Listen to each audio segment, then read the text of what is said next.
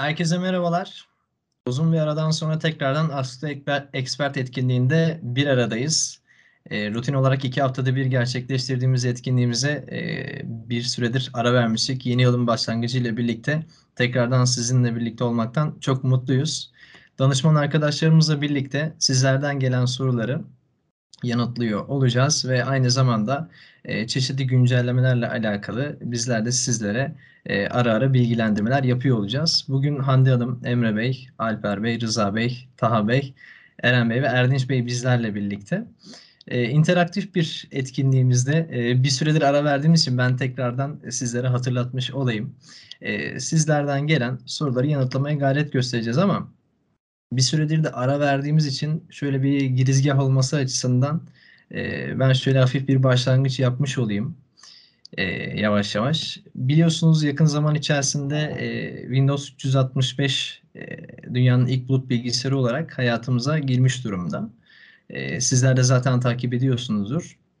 Kişiselleştirilmiş Windows masa üstünüzü, uygulamalarınızı, ayarlarınızı ve içeriğinizi artık buluttan herhangi bir cihaza e, güvenli bir şekilde aktarımını sağlayarak e, cihaz tabanlı bir iletişim sisteminden sıyrılıp e, hibrit bir yapıda aslında sizlerin kullanımına sunmakta. E, burada bulut bilgisayarı anlamında deneyimde e, kullanıcılara kişiselleştirilmiş içeriklerini ve ayarlarını uygulamalarını sunmakta Windows 365.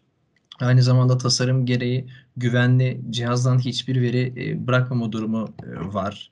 Aynı zamanda herhangi bir cihazda kullanabiliyorsunuz ve öngörülebilir bir fiyata bunu konfigüre edebiliyorsunuz. E, çeşitli iş gücü senaryolarıyla alakalı da desteklenebilir ve ölçünebilir bir yapıda. son kullanıcı olarak aslında Windows 365'i ele alacak olursak çalışanlar kişiselleştirilmiş Windows deneyimlerini herhangi bir cihaza aktararak bulut bilgisayarları sayesinde e, devamlı bir ulaşım sağlayabiliyor. Örneğin e, bir saha çalışanı olarak e, rutin iş hayatınıza devam ederken Windows 365 ile beraber siz nerede olursanız olun herhangi bir cihazda çalışmalarınıza devam edebilirsiniz ve rutin iş takiplerinizi de seyahatinizle birlikte gerçekleştirebilirsiniz. Bilgi teknolojileri çalışanları açısından Windows 365'i ele aldığımızda e, biliyorsunuz ki tedarik, dağıtım, yönetim ve güncellemeler aslında e, BT için ciddi meşakkatli bir süreç.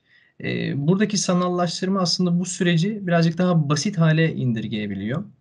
Cihaz iyileştirmeleri teknik profesyoneller için e, yorucu bir süreçten artık birazcık daha rahat, esnek bir süreç haline gelmiş oluyor. Dolayısıyla Windows 365 ile beraber e, çeşitli avantajlar da artık hayatımızın içerisinde. E, yine burada da business ve enterprise olarak çeşitli standart e, şeyler, opsiyonlar söz konusu. Bu tarafta belki Alper Hocam da yine bize avantajlarından ve fiyatlandırmalar konusunda bilgilendirme e, yapabilir. Diyerekten ben böyle Alper Hoca'ya da birazcık sözü bırakmış olayım. Sizler de o sırada e, aklınıza takılan veya da bize hususi olarak sormak istediğiniz herhangi bir husus varsa onları toparlayıp chat kanalından da mikrofonunuzu açarak da iletebilirsiniz diyeyim ve Alper Bey'e de sözü bırakmış olayım. Teşekkürler Enes. Ee, ben de kısaca lisanslama fiyatlandırmasından bahsedeyim ürünün. Ee, dünyanın ilk cloud PC'si olarak duyuruldu biliyorsunuz Windows 365 ee, ve iki tip lisanslama modeline sahip.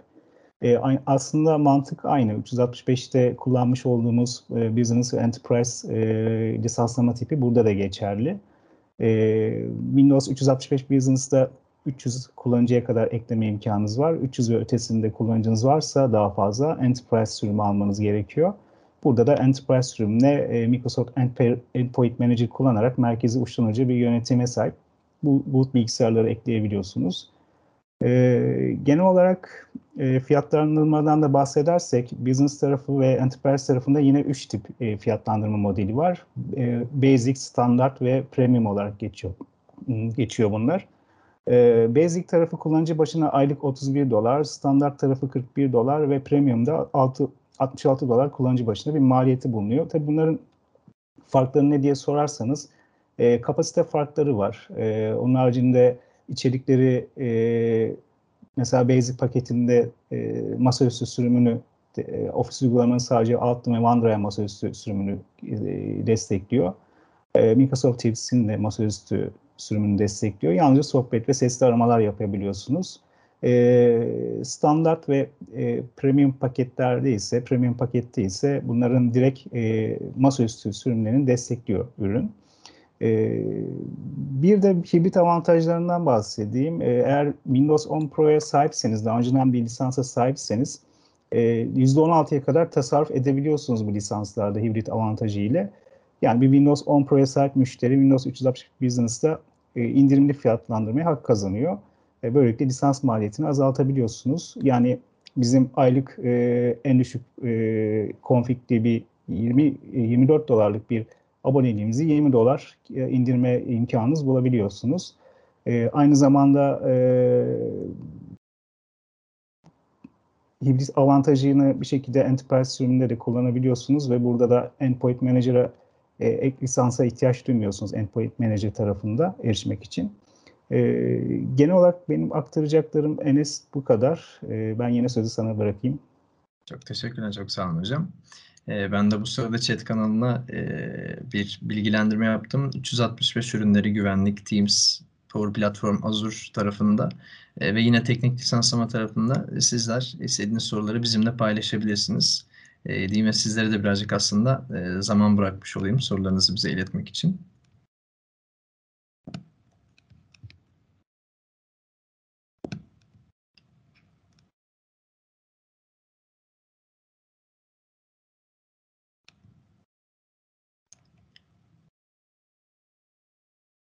Soru gelene kadar Cloud PC tarafına ben de bir ekleme yapayım. Ee, biz bu zamana kadarki bütün etkinliklerimizde Cloud PC çıkmadan önce e, Azure Windows Virtual Desktop'ı Azure Virtual Desktop'tan bahsettik. İkisini e, karıştırmak ya da kıyaslamak adına birkaç bir şey söyleyeyim. E, en temel fark Azure Virtual Desktop'ta e, havuz mantığında çalışan bir kaynak havuzunu e, satın alıyor olmak. Yani bir bilgisayara birden fazla kişiyi e, kişinin kullanım sağlayabilmesini sağlamak. E, Cloud PC tarafında bu durum yok. Cloud PC tarafında lisan her bir lisans başına bir makine gibi düşünebilirsiniz. E, aynı Exchange lisansı gibi, OneDrive lisansı gibi, SharePoint lisansı gibi. Dolayısıyla en temel farklardan bir tanesi bu.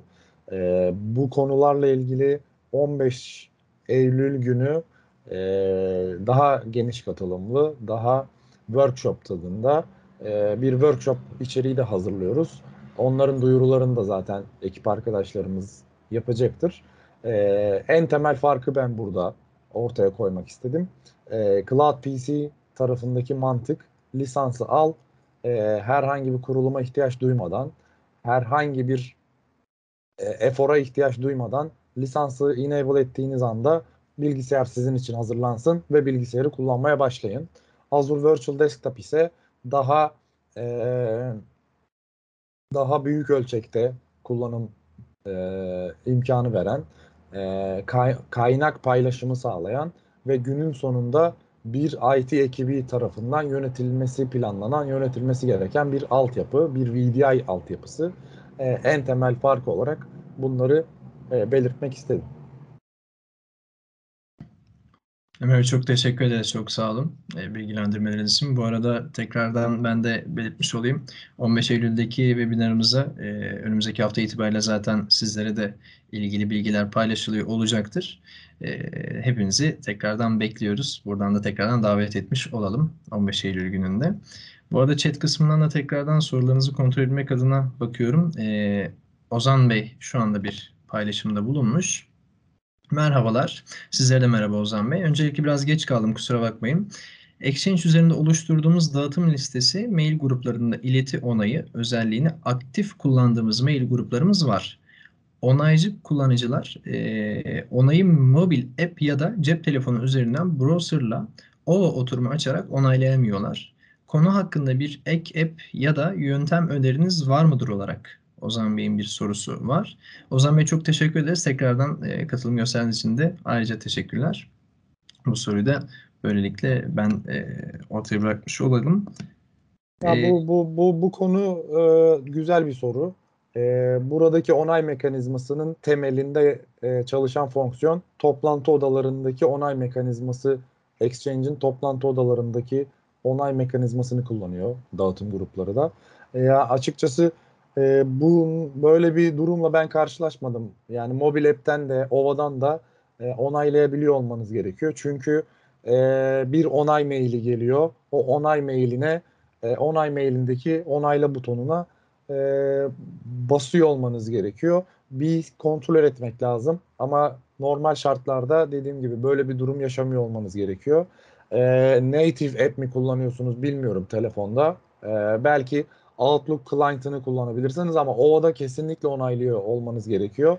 OVA bir e, web browser üzerinden eriştiğimiz bir altyapı olduğu için orada aslında browser'a e, browser'dan login olduğundan olduğunuzdan itibaren e, Exchange sunucuları üzerinde e, çalışmaya başlıyorsunuz. Herhangi bir cache mekanizması olmayan, cache mekanizmasını tutmayan bir yöntem. E, native application'larda e, bir test etmek lazım, görmek lazım ama e, telefonda da Outlook client'ı e, Exchange best practice olarak öneriyor. E, bir onun üzerinden de denemenizi e, rica ederiz. Hocam teşekkürler. Ozan Bey de ilaveten chatte konuyu dünden beri araştırıyorum. 2020 içerisinde bu özelliği kaldırmışlar olarak okudum e, ilavesinde bulunmuş. E, ilave olarak söyleyeceğiniz bir husus var mıdır hocam? E, yani bende bu bilgi yok açıkçası. E, yine bakacağım. E, biz e, farklı bir bilgiye ulaşırsak e, bilgiyle dönelim. E, ama bu bilgi bende yok. E, şimdi test edeceğim bu etkinlikten sonra.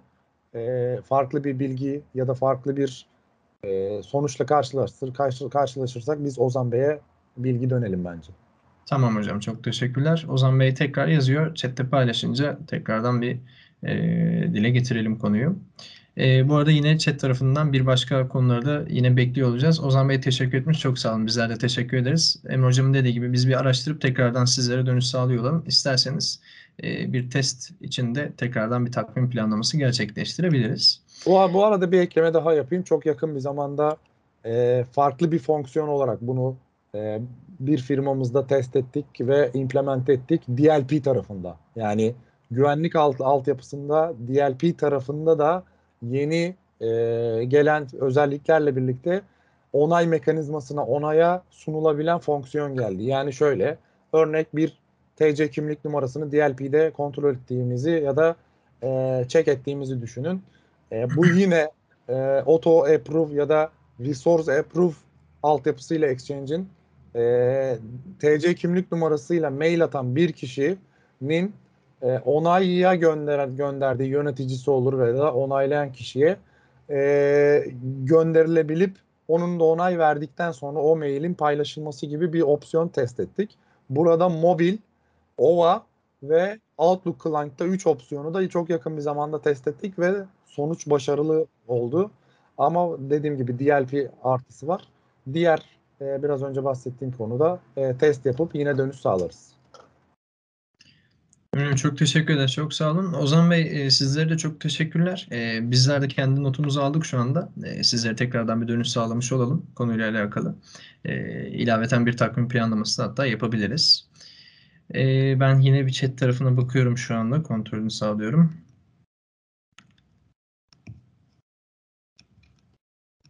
Dilerseniz e, mikrofonlarınızı açarak da direkt olarak da yönlendirebilirsiniz sorularınızı. Bu süre zarfı içinde danışman arkadaşlarımdan e, ilaveten değinmek istedikleri konular varsa e, biz isterseniz e, sohbetimize de devam etmiş olalım.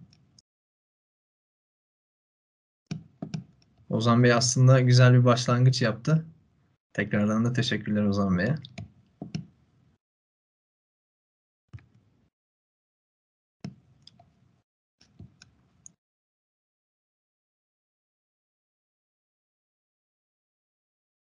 Bir yandan katılımcı listesinde tekrardan bir bakıyorum. Gökhan Bey, İsmail Bey, Koray Bey, Kadir Bey, Ozan Bey, Rıza Bey, e, Selim Bey tekrardan hoş geldiniz.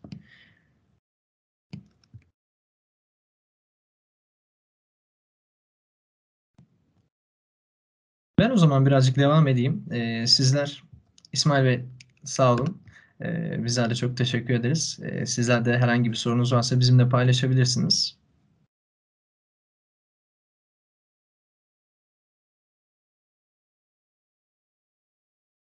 Çok teşekkürler.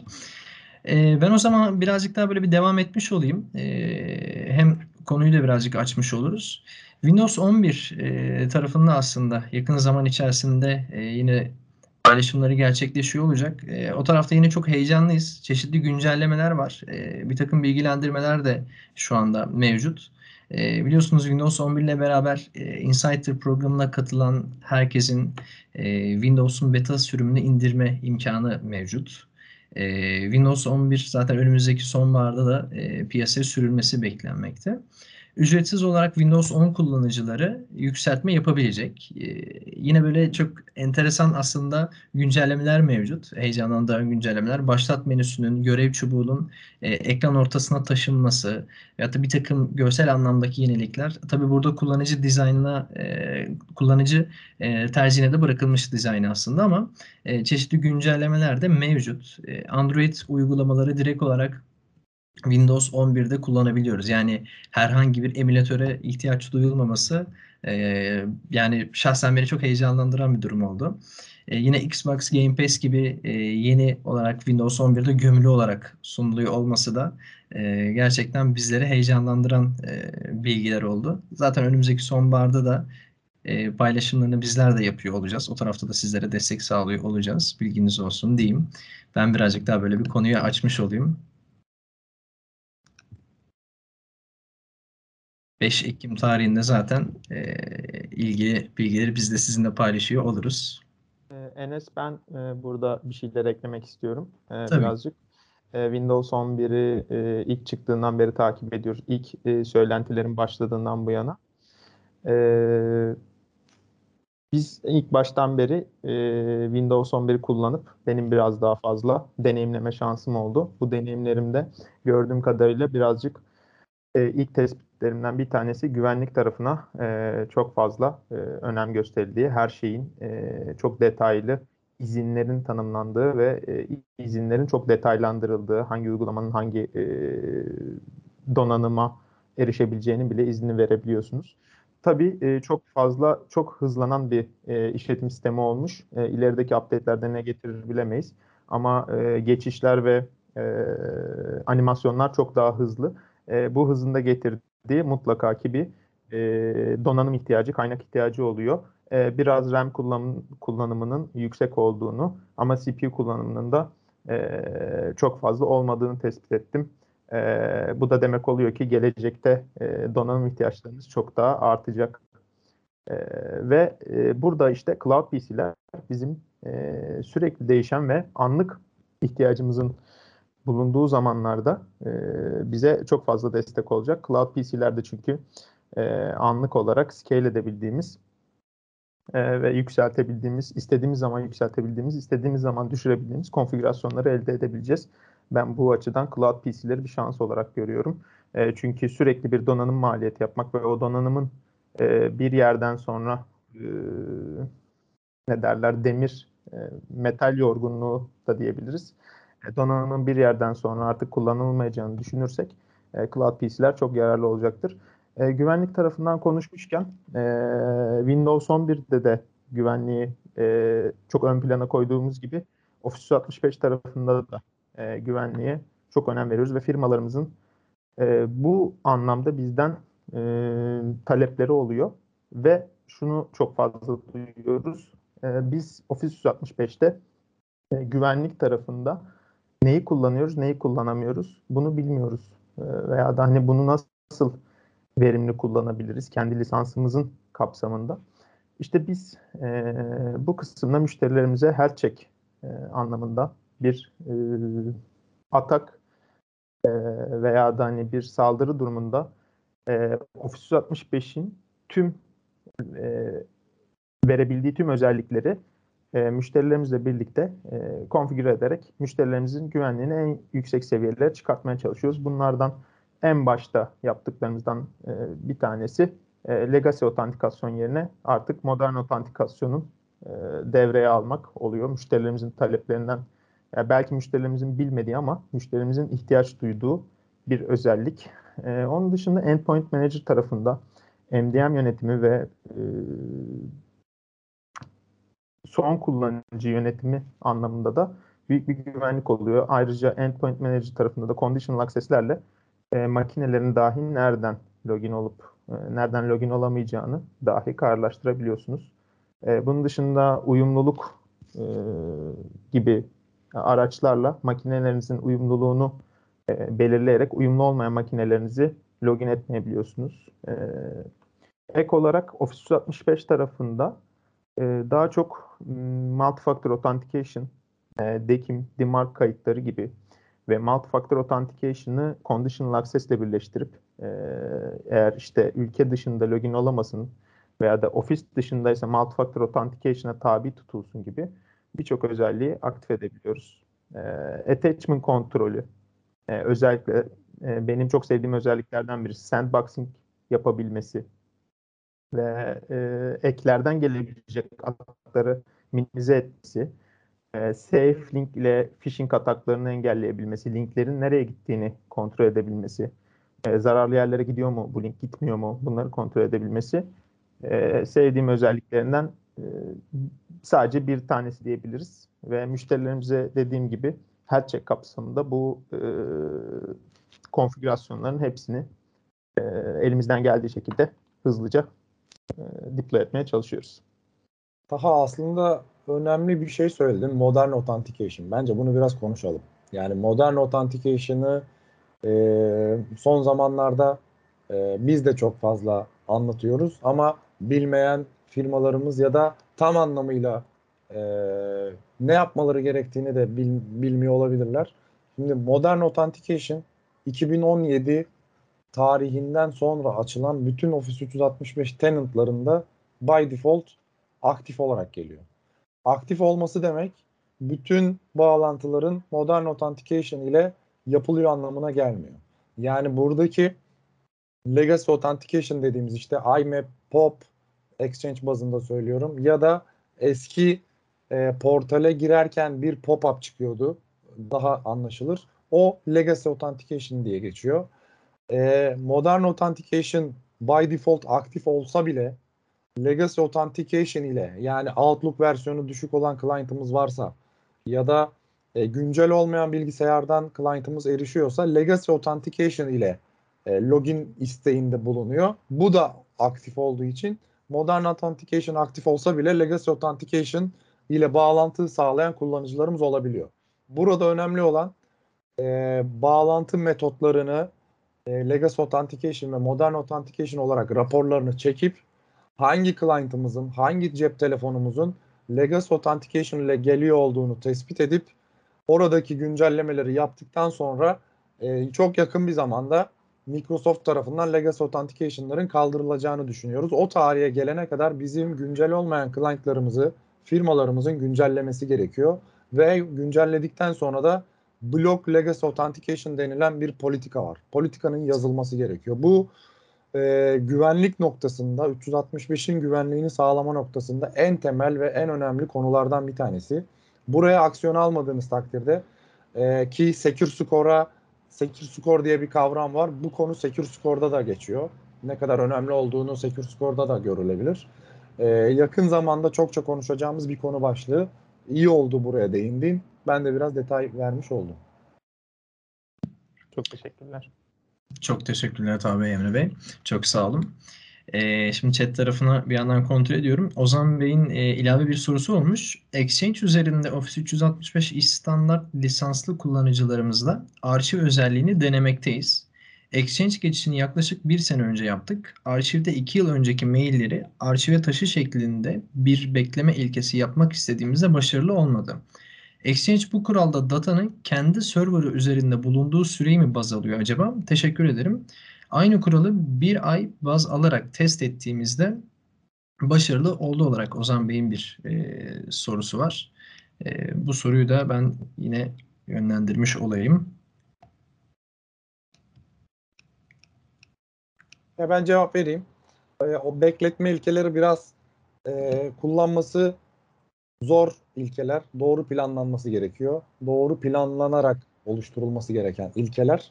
Ama bakış açısı e, mailin, datanın yazıldığı tarih, yazıldığı tarihten itibaren e, bekletme ilkesine tabi oluyor.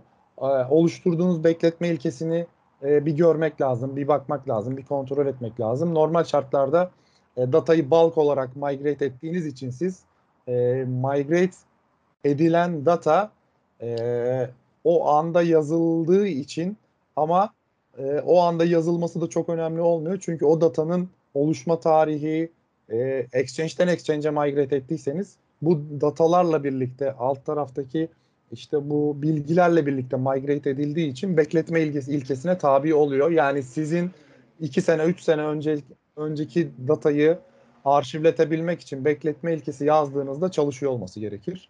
Ama dediğim gibi bekletme ilkesi biraz e, kolay gibi gözüken ama pil, doğru planlanarak oluşturulması gereken bir politika. E, normal şartlarda geriye dönük e, arşivletebiliyor olmanız gerekiyor. E, biz de arşiv implementasyonları yaptığımız firmalarda e, bu bekletme ilkesini planlarken e, ne kadar e, arşiv yani arşiv politikamızın ne olduğunu konuşuyoruz ve ona uygun politikayı yazıyoruz. Sizin de yine belki bize e, ekran görüntülerini paylaşabilirsiniz yorum yapabilmemiz adına. E, ama dediğim gibi e, yapabiliyor olmanız gerekiyor. Yap, yapabilirsiniz. Yani 2 yıl, 3 yıl, 4 yıl orada bekletme ilkesi şöyle çalışıyor. Bir detay daha vereyim. Mailbox'taki e, bekletme ilkesinde 3 yıl. Mailbox'taki 3 yılı dolduran item'a bakıyor. Mailbox bazlı. 3 yılı dolan her item'ı arşivliyor. Yani bekletme ilkesi her yeni gün çalışıyor Mailbox'ta. Her yeni gün gidiyor kendisine verilen talimata uygun item var mı diye önce bir search yapıyor. Bu search yaparken de işte o mailbox üzerinde yapıyor toplu bir şekilde. E, uyuyorsa, e, match ediyorsa arşivliyor gibi çalışıyor. Ee, ben de burada bir şey ilave edeyim. Emre Hocam'ın dediği gibi aslında bu kuralın çalışmasını bekleriz biz iki yıl sonunda ama bazen migration senaryolarında doğru aktarılmamış olabiliyor. Yani orada migration, migration senaryosu da önemli. Bunun özelinde bakmak gerekir. Bir de ben burada hazır default polisiler kullanıyorsanız bunun yerine manuel oluşturmanızı tavsiye ediyorum. Çünkü bazen hazır e, scriptler düzgün çalışmıyor. Bir iki defa tetiklemek gerekiyor. E, ama bu case üzerinde bir bakmamız gerekebilir detaylı olarak. Ee, bir ek daha şey yapayım o. çok kısa. Ben çok hemen pardon. ekleyeyim. Bu bekletme ilkelerini PowerShell ile tetikleyebiliyoruz. Yani git force et, git mailbox'larda force et gibi tetikleme yöntemi de var. Ee, siz bize e, paylaştığınız zaman daha doğru yorum yaparız biz size. Teşekkür ederim. Ee, biz şey olarak e, normalde bir hafta bunun bir e, aktif olma süresi vardır. Microsoft'la da ben görüştüm. Onları da bir ticket üzerinden ilerledik. E, kendisi bağlanıp da kontrol etti bir arkadaşımız yurt dışından. E, sonraki sürede biz problem yaşadık dediğim gibi. Muhtemelen dediğiniz gibi o taşıma migre sürecinde de bir problem yaşamış olabiliriz önceki çalıştığımız firmayla. Onunla alakalı mıdır diye merak ettim sadece. Çok teşekkür ederim. Vakit ayırdınız. Sağ olun. Ozan Bey çok teşekkür ederim. Çok sağ olun. Ee, Emre Bey, Alper Bey, Ta Bey sizlere de çok teşekkürler yanıtlarınız için.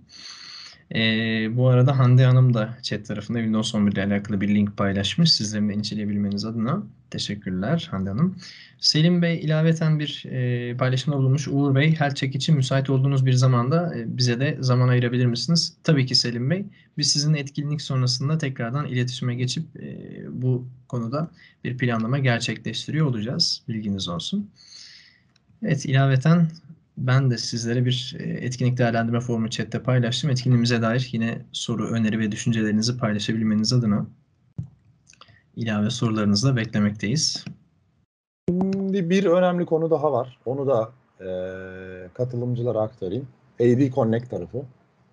E, yakın bir zamanda versiyon 2'si yayınlandı. AD Connect'in. 365 kullanan %90, %95 ölçeğindeki firmalar Local Active Directory'den kullanıcılarını senkronize etmek için AD Connect tool'unu kullanıyor. AD Connect tool'u bu işe yarıyor.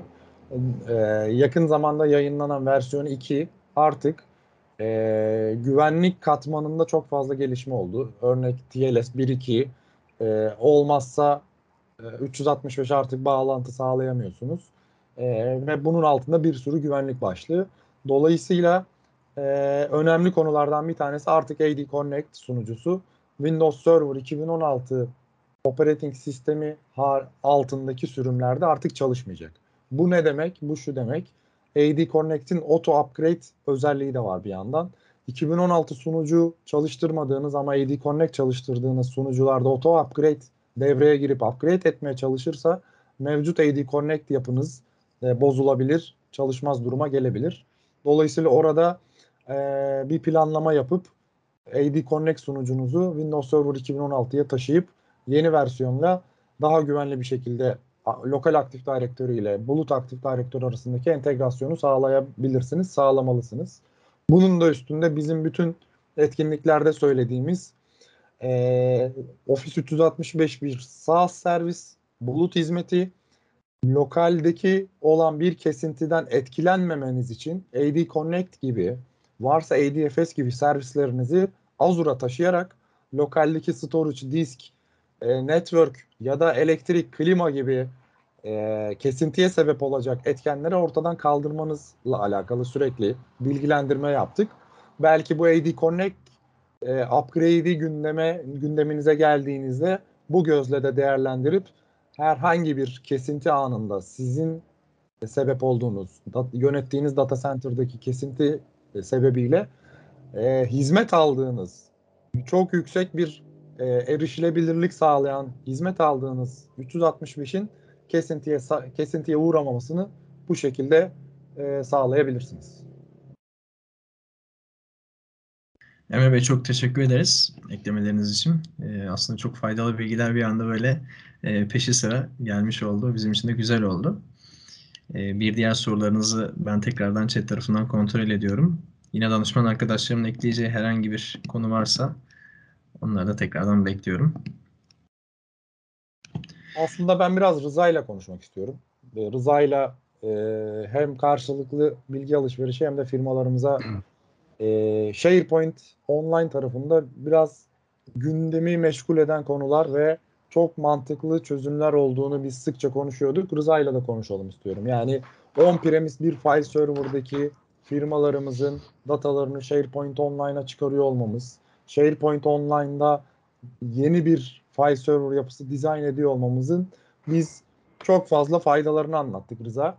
Ee, sen de orada SharePoint'in e, idari ve teknik anlamda belki e, faydalarından bahsedebilirsin. Yani firmalarımızın o eskiden atıl artık atıl pozisyona geçen hantal fiziksel ya da sanal sunucular üzerindeki file server'ı yönetmek yerine datayı buluta çıkardığı zamanki o IT gözünden rahatlığı belki e, anlatmak istersin.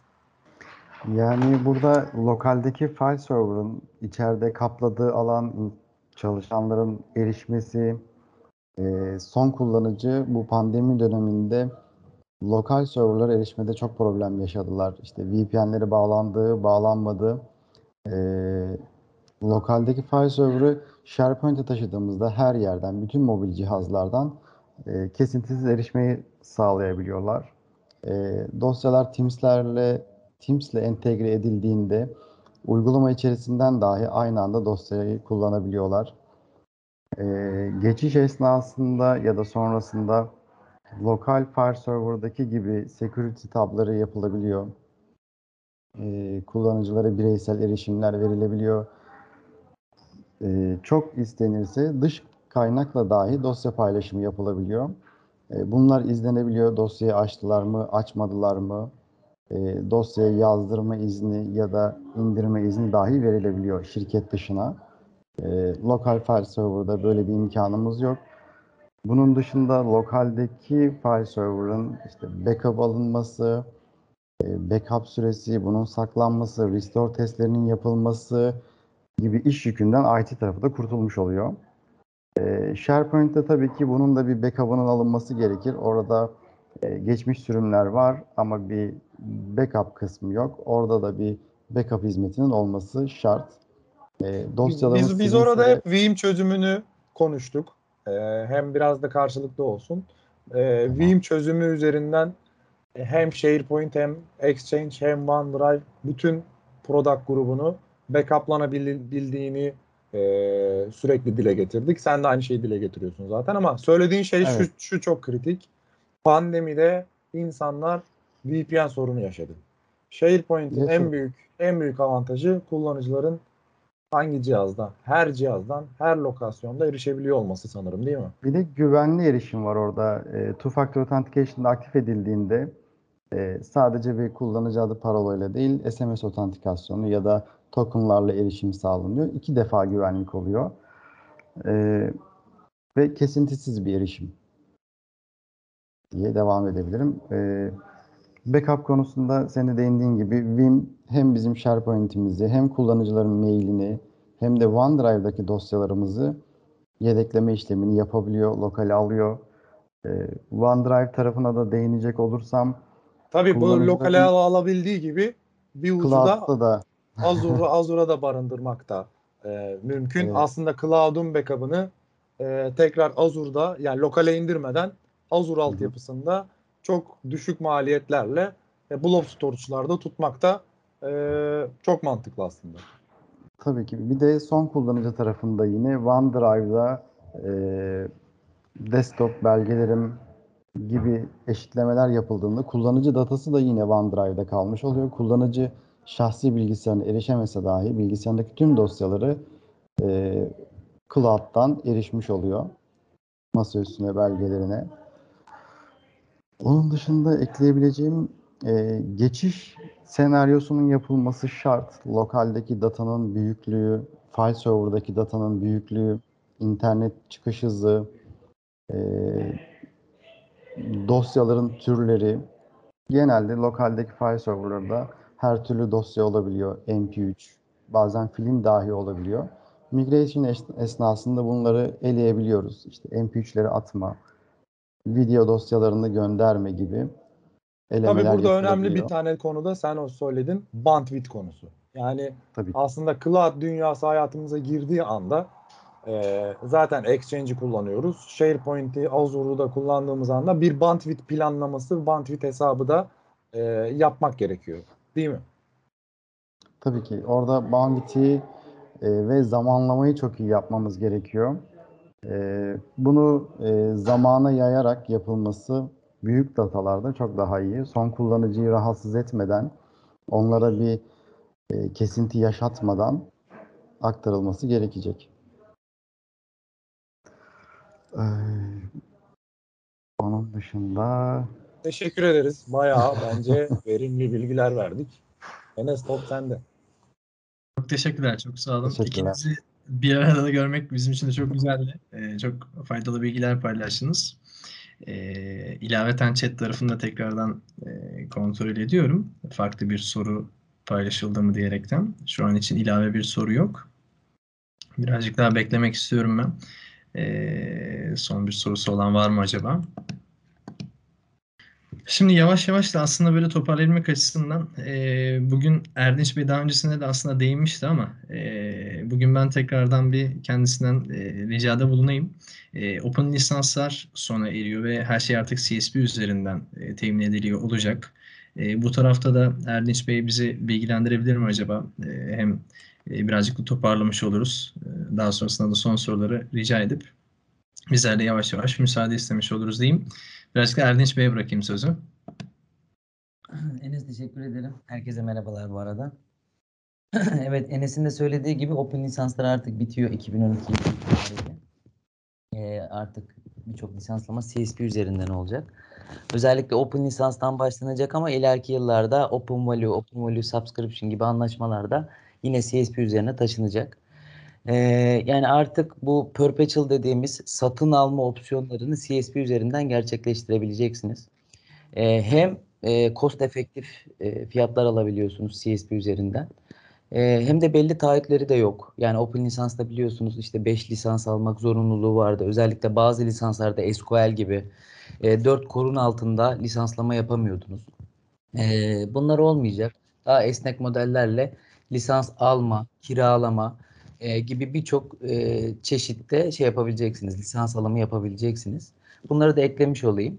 Ee, sanırım 2022 Mart ayı itibariyle sonlanıyor Open lisans. Ha, nerede göreceksiniz bu lisansları? Yine Office 65 panellerinizde bu lisansları görebileceksiniz, ulaşabileceksiniz. Ee, onun da rahatlığı olacak. Yönetim açısından rahatlığı olacak. Ee, diyebilirim. Bunları ekleyeyim şimdilik. Teşekkürler Enes. Sözü yine sana bırakabilirim. Çok sağ olun, çok teşekkürler Erdinç Bey. Ee, bir yandan da aslında ben Hande Hanım'a da e, sözü devretmek istiyorum. E, workshoplar tarafında aslında bu hibrit senaryolarla alakalı bizimle paylaşabileceği içerikler muhakkak vardır. İlaveten kendisine ekleyeceği hususlar da vardır diyeyim. E, Hande Hanım'a da sözü ben bırakmış olayım. E, chat tarafında da yine sorularınızı da bekliyoruz. Bilginiz olsun. Teşekkürler Enes, çok sağ ol. Ee, öncelikle şöyle başlamış olayım. Biliyorsunuz uzun bir zamandır pandemi dönemindeyiz ve şu anda da e, çalışanlarımız bizle beraber bununla alakalı farklı sıkıntılar yaşıyorlar. Aslında çalışanlar e, uzun zamandır e, özellikle esnek çalışma modellerinden vazgeçmeyeceklerini söylerken bir yandan da yani hem esnek çalışmak istiyoruz ama aynı zamanda birbirimizi de görmek istiyoruz. Böyle bir paradoks içinde gidip geliyoruz diyebilirim. Böyle bir durumda elimizdeki dijital e, araçlar gerçekten önem arz ediyor. Özellikle tabii ki Teams başta olmak üzere. Onun yanında bu Teams'in güvenliğinin sağlanması, işte son kullanıcıların e, bu gibi dijital e, tool'lara, araçlara olan adaptasyonu, bu adaptasyonun yanında da onların hem deneyimini bozmadan yani belli bir esneklikte bırakarak son kullanıcı deneyimini bozmadan bir yandan da güvenlikten feragat etmeden e, yapmamız gereken işler oluyor. Bu işte arkadaşlarımın bahsettiği gibi bazen bir endpoint manager'la bir Windows 365 makineyi yönetirken de olabilir veya bir mobil cihazı yönetirken de olabilir. Ya da Azure'da duran bazı kaynaklarınızın sağlığıyla da alakalı olabilir. Ya da işte masa telefonlarına yaptığınız yatırımların e, uzun vadede e, birazcık boşa gittiğini fark ettiğiniz için Teams'de santal entegrasyonu yapmakla ilgili olabilir. Ya da Teams'i çok iyi kullanıyor olabilirsiniz. Bunun üzerine farklı Power Apps'le beraber uygulamalar geliştirmek veya otomatizasyonlar yapmak istiyor olabilirsiniz. E, ya da hani bunlarla ilgili fikir edinmek istiyor olabilirsiniz. Burada bizim yardımcı olabileceğimiz farklı workshoplar var. Bunların içerisinde POC dediğimiz sizin ortamda yaptığımız çalışmalar veya demo ile size gösterebileceğimiz senaryolar da oluyor. Ee, yaklaşık 14 tane farklı workshop tipimiz var. Açıkçası bunlardan bazıları modern work'ken e, yani işte daha çok Teams odaklı olmak üzere 365'in işte OneDrive, e, Teams, OneNote, Planner gibi tarafları iken bir yandan da bunun güvenlik tarafı var. Yani Endpoint Manager, işte DLP, AIP, yani Azure Information Protection, e, Azure Sentinel, SCM çözümleri vesaire gibi olaylarımız da var veya bir kimlik yönetiminde yapılabilecek şeyler var. E, bu workshop tiplerini öğrenmek isterseniz veya neler yapabiliriz beraber, e, ne gibi eğitimler düzenleyebiliriz, ne gibi ürünleri denemek istiyorsunuz, bunlar hakkında biz her zaman ulaşabilirsiniz diyeyim. Ben de böyle bir eklemek, e, ekleme yapmak istiyorum kapatmadan önce. Teşekkürler. Ben de çok teşekkür ederiz. Çok sağ olun e, bilgilendirmeleriniz için. E, ben chat tarafını tekrardan kontrol ediyorum. Sizlerden gelecek ilave bir soru veyahut da konu var mı? Son olarak isterseniz size bir zaman ver, vermiş olalım. Evet, o zaman ben e, yavaş yavaş toparlamış da olayım. E, bir sonraki etkinliğimiz 17'sinde, 17 Eylül'de, Cuma günü tekrardan sizlerle beraber olacağız iki hafta sonra. Ve rutini olarak programımızı tekrardan bu yıl itibariyle, bugün itibariyle başlamış durumdayız. Danışman arkadaşlarımızla beraber gerçekleştiğimiz bu etkinlikte sizlerden gelen sorular için çok teşekkür ederiz. Ee, bugün epey faydalı bilgileri aslında paylaşmış olduk. İlaveten bizlere sormak istediğiniz herhangi bir husus varsa dilediğiniz, dilediğiniz zaman bizimle iletişime geçebilirsiniz. Chat tarafında zaten bir etkinlik değerlendirme formu da sizinle paylaştım. Ee, oraya da öne ve düşüncelerinizi, sorularınızı bizimle paylaşabilirsiniz. Diyeyim, e, danışman arkadaşlarıma son olarak ilave etmek istedikleri bir husus var mı? E, tekrardan bir sormuş olayım. Ee, Ben sadece şöyle çok kısa söylemek istiyorum. Bu etkinliklere katılırken küçük bir tavsiye. Ee, hani hafta içerisinde yaşadığınız farklı soruları ya da aklınıza gelen herhangi bir merak ettiğiniz şeyi bir yere not edebilirseniz e, onu buraya sorarak gelirseniz sizin için de e, çok daha faydalı olacaktır. Hani olabildiğince sizin sorularınızı yanıtlamak üzerine çünkü etkinliğimiz. E, sorular olmadıkça biz size bilgi aktarma yönünde e, akışımızı değiştiriyoruz. O anda spontane farklı şeylerden konuşuyoruz ama e, sizden ricamız her zaman yanınızda sorularınız olursa, merak ettiğiniz, aklınıza takılan teknolojiler olursa e, çok seviniriz açıkçası. Öyle küçük bir ekleme ve tavsiye yapmış olayım. Sağ olun. Çok teşekkürler Hanım, çok sağ olun. E, Halil Bey bizler de çok teşekkür ederiz. E, çok sağ olun. O zaman bizler yavaş yavaş artık müsaadenizi istemiş olalım. Ozan Bey tekrardan teşekkür ederiz. Sağ olun. İki hafta sonra tekrardan Asko Expert etkinliğimize görüşmek dileğiyle. Kendinize çok dikkat edin. İyi günler. Ee, görüşmek dileğiyle.